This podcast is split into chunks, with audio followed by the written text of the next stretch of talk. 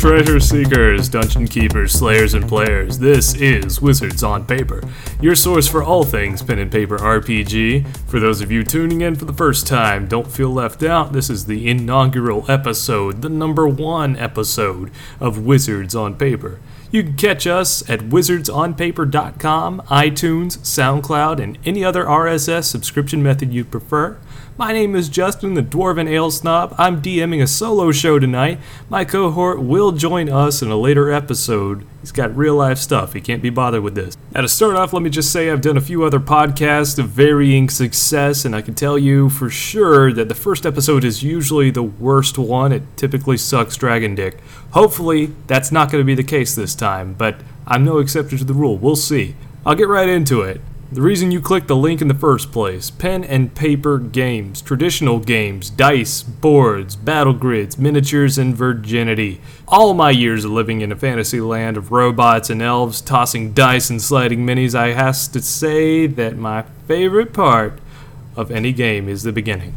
And not just any beginnings, compadres, I'm talking specifically about the humble beginnings. I think there's no better way to start a series about tabletop RPGs than to talk about beginnings in games. You see, that's a parallelism there. Try to keep up. You know what, man? There's a lot of great things, there's a lot of fun to be had in the beginning. And that's the funnest part for me. I know whenever I get together with my bros and we talk a little bit about starting a new campaign or anything like that, we roll up some characters and we put entirely too much thought into this imaginary person that we're supposed to become for several hours out of the week. Most of our DM usuals, they'll demand a backstory. They want to know what you look like, where you come from, your motivations, how's your mother, stats, how much you can lift under a controlled laboratory environment, preference in shorts, for God's sakes. It's almost obnoxious because in the back of your mind, you're thinking, I'm Stabdar the Barbarian, I ain't got time for this shit.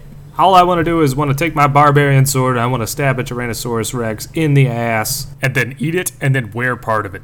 Look, all I'm trying to say is I like having a fully fleshed out character, but at the same time, I love wrecking a battle grid even more. I just take a broadsword and start cleaving through mobs like nothing. Or if, you know, you're into the whole sci fi thing, I guess maybe have a gun or something. But that, that right there, that's part of the excitement about the first game is that wait, the wait before you get to have fun, the anticipation. You're sitting there doing math, for God's sakes, trying to determine how much you can lift above your head. You're sitting there trying to find out how far this arrow will shoot before the game actually starts. This anticipation here is what builds to ultimately the excitement of playing the game. And I think that is a big part of beginning, is having a good preparation. And I'll get a little bit more into that later on in the show. But you think about it. People get excited about things that are to come here. You, you get excited about movies opening. You get excited every summer when the big summer blockbusters are happening. You get excited about uh, a video game launch for a series that you might like or something that just kind of looked cool in the trailers for it. You get excited for a season premiere of a show. You get excited for all sorts of things, fun, Christmas, whatever. Why too should that not apply to the D&D campaign? I, I I really wish that more people would approach it with that sort of mindset that this is something exciting here, that this could potentially be something that's going to be your source of primary entertainment for months to come. And it can be if you prepare for that first game. That first game, like I said, and I can't emphasize this enough, is the most important game of the entire campaign. And not just the first one, maybe a first few. Everyone's ready to show off their new character. The potential for awesome bro fists between the cleric and the paladin, and the backstabbing skullduggery inevitable from the rogue, and oh, whatever the hell bards do, I guess. Uh, the entire thing is just anticipation, and people know that they're going to have fun. People will try to have fun. The entire table suddenly becomes interested in each other, and it's not just the players, it's the DM. The DM is ready to show off his world that he created. I mean, you think you did a great job at making Stabdar the Barbarian? This motherfucker just made an entire goddamn globe. Or, if he's good, he did, I suppose.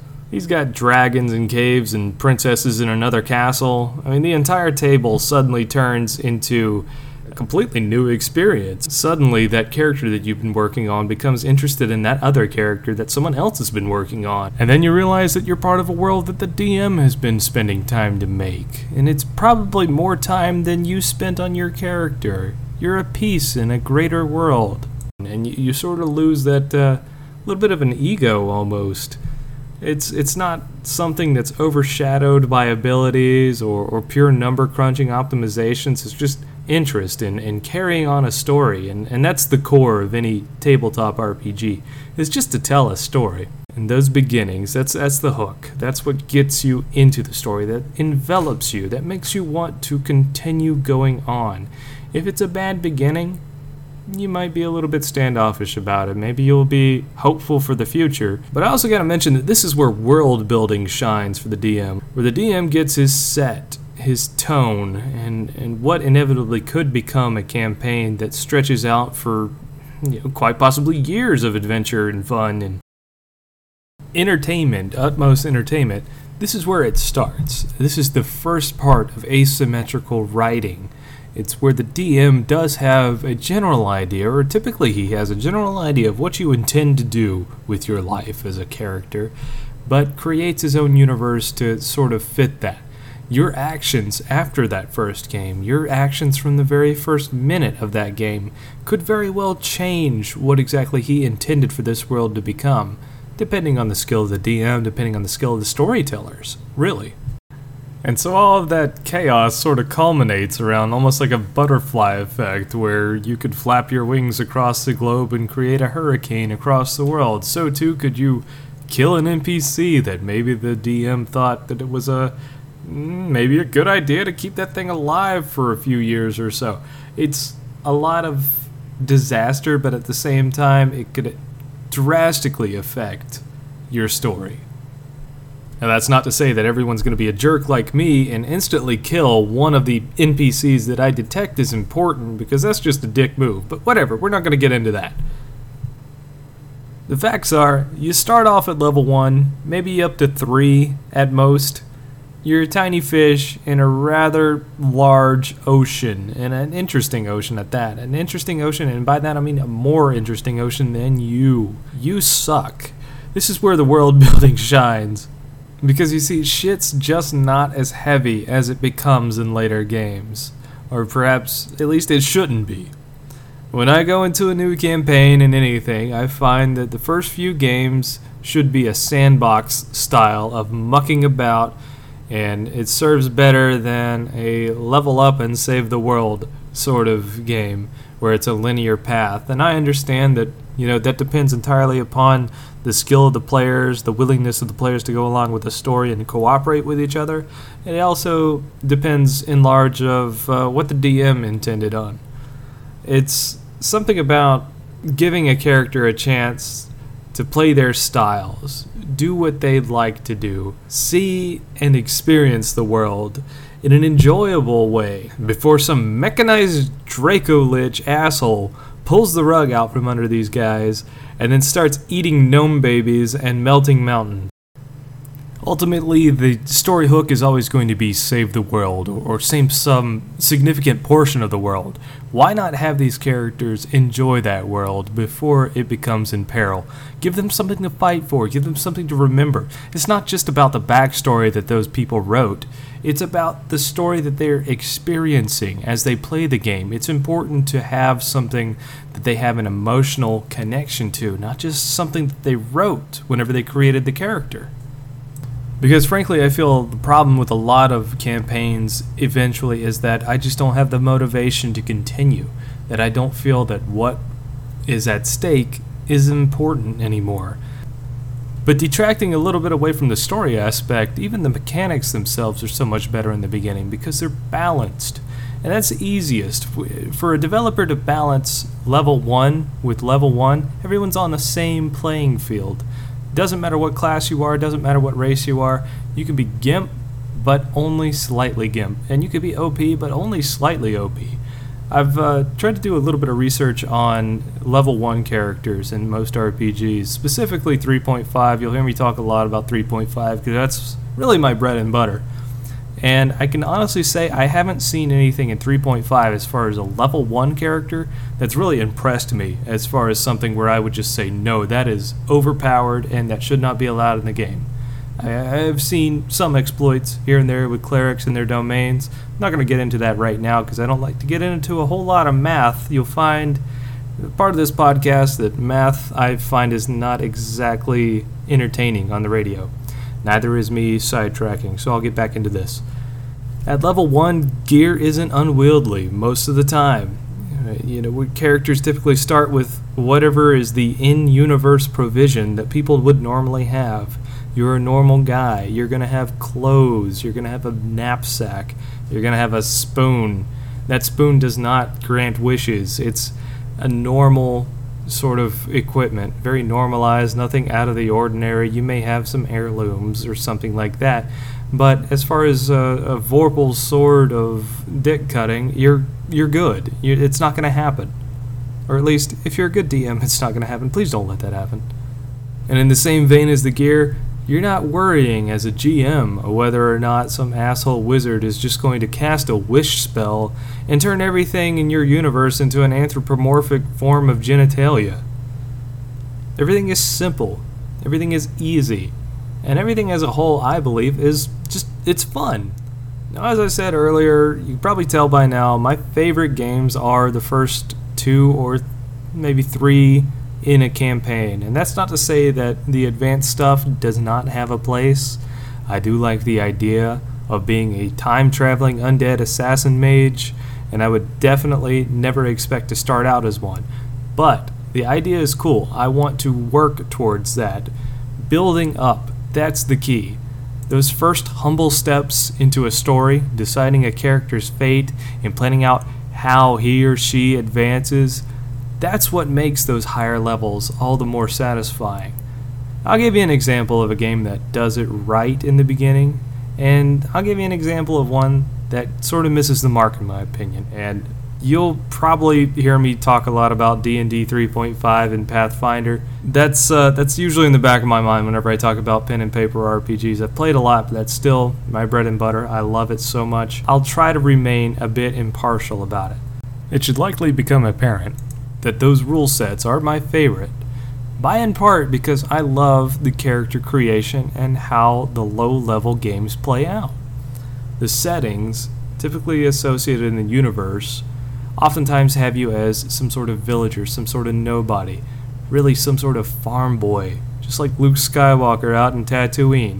Do you think that that movie would be very interesting if Luke Skywalker was uh, some sort of noble from Tatooine. You typically start in some village or some cutthroat alley in a sprawling metropolis, or perhaps an inn teetering on the brink of a bar fight is typical.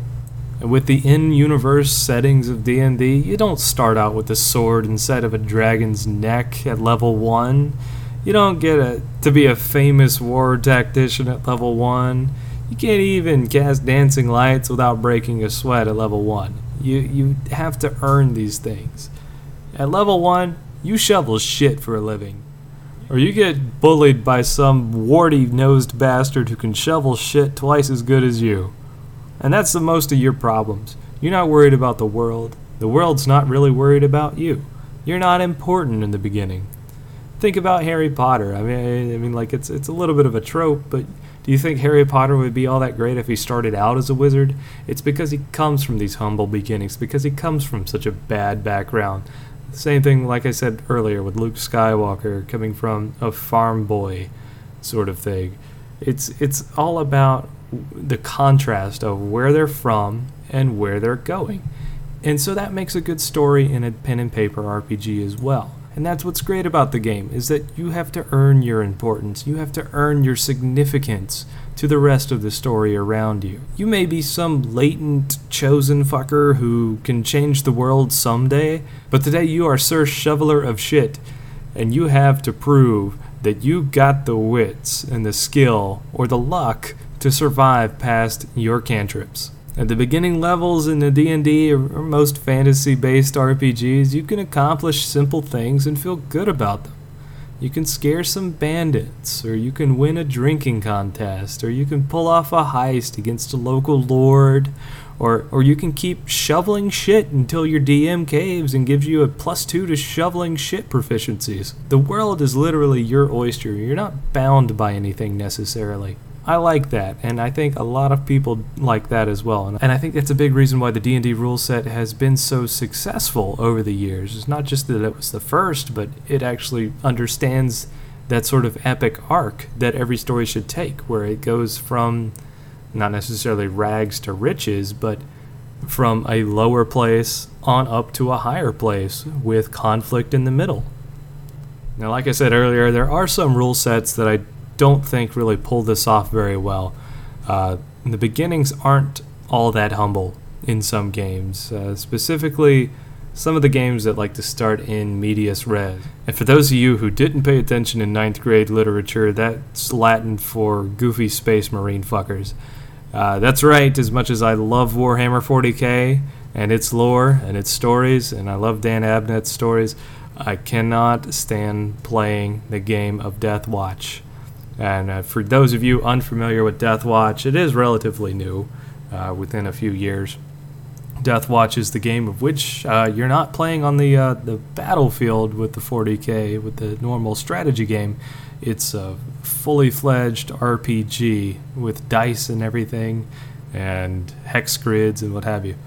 Uh, now I've only played a f- handful of Deathwatch campaigns, and I, like I said, I, I don't like to be negative about these games, even though I'm not saying I'm not into Space Marines because Space Marines are really kind of cool, especially for the setting that they're in. They're in a very unique sort of characterization, I guess.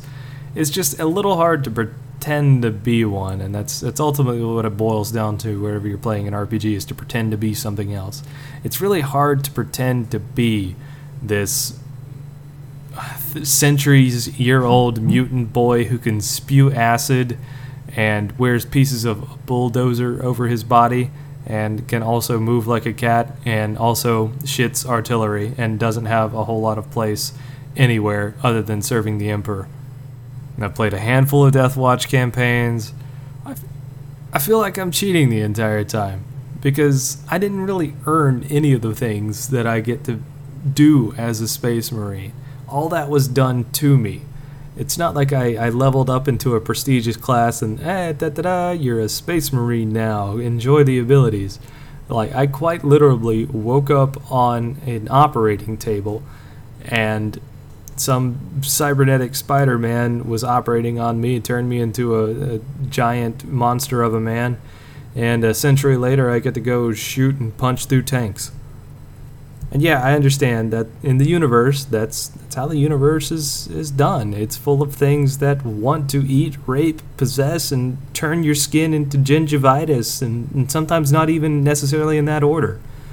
But those things are, are way more interesting to be pitted against when you're more outgunned as a, as a good old white bread human or feral or or anything else in the in the dark heresy line, really. Now I'm not gonna say it can't be fun but a lot of it starts off like you're playing a level 20 D&D character where you can literally punch through hordes of things and, and even the rule set uh, accommodates for this by, by making rule sets uh, that will do groups of things to speed up combat against hundreds of enemies. I guess not to mention, I, I like having a character that makes it to the fifth game and and perhaps it's just the GMs that I've ran with these games. Deathwatch seems a bit more death prone in that death is just so ever present in that universe where the slightest mistake will kill you. Not not to mention there's just no innocence and no, no meaningful cooldown points in action. You don't see Space Marines hanging out in the inn and getting into a, a drunken fist fight or anything like that. There's just no revelry in it at all.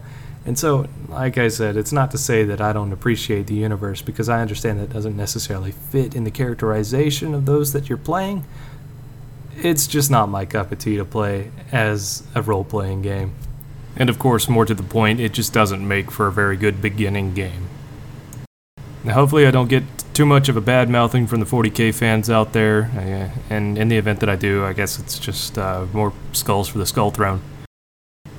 Now, to kind of wrap up here, I want to give you some tips on how to make the best out of your first few games of uh, any campaign, whether you're a seasoned vet or if it's your first time playing.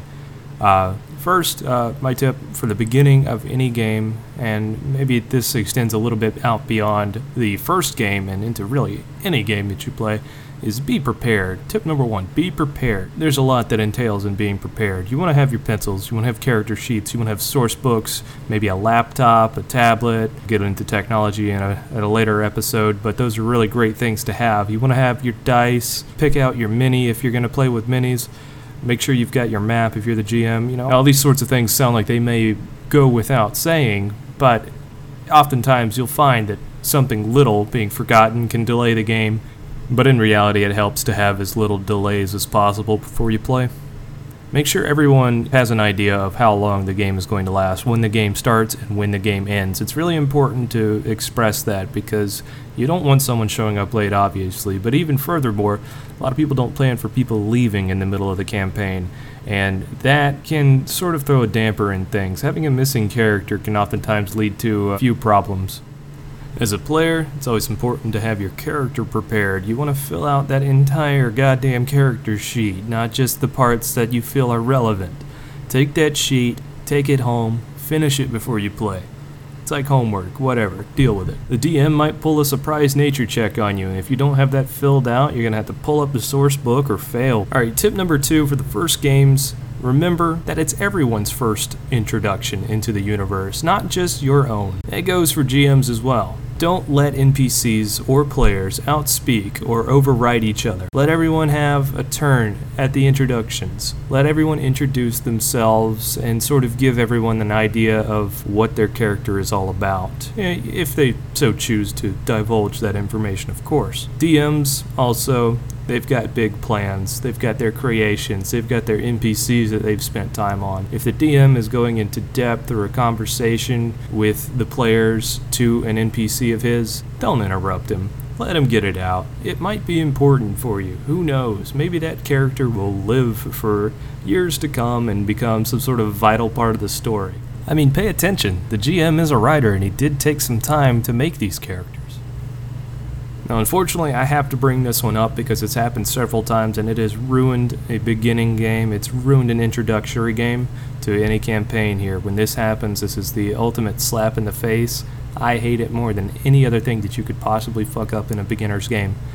Don't die or get killed.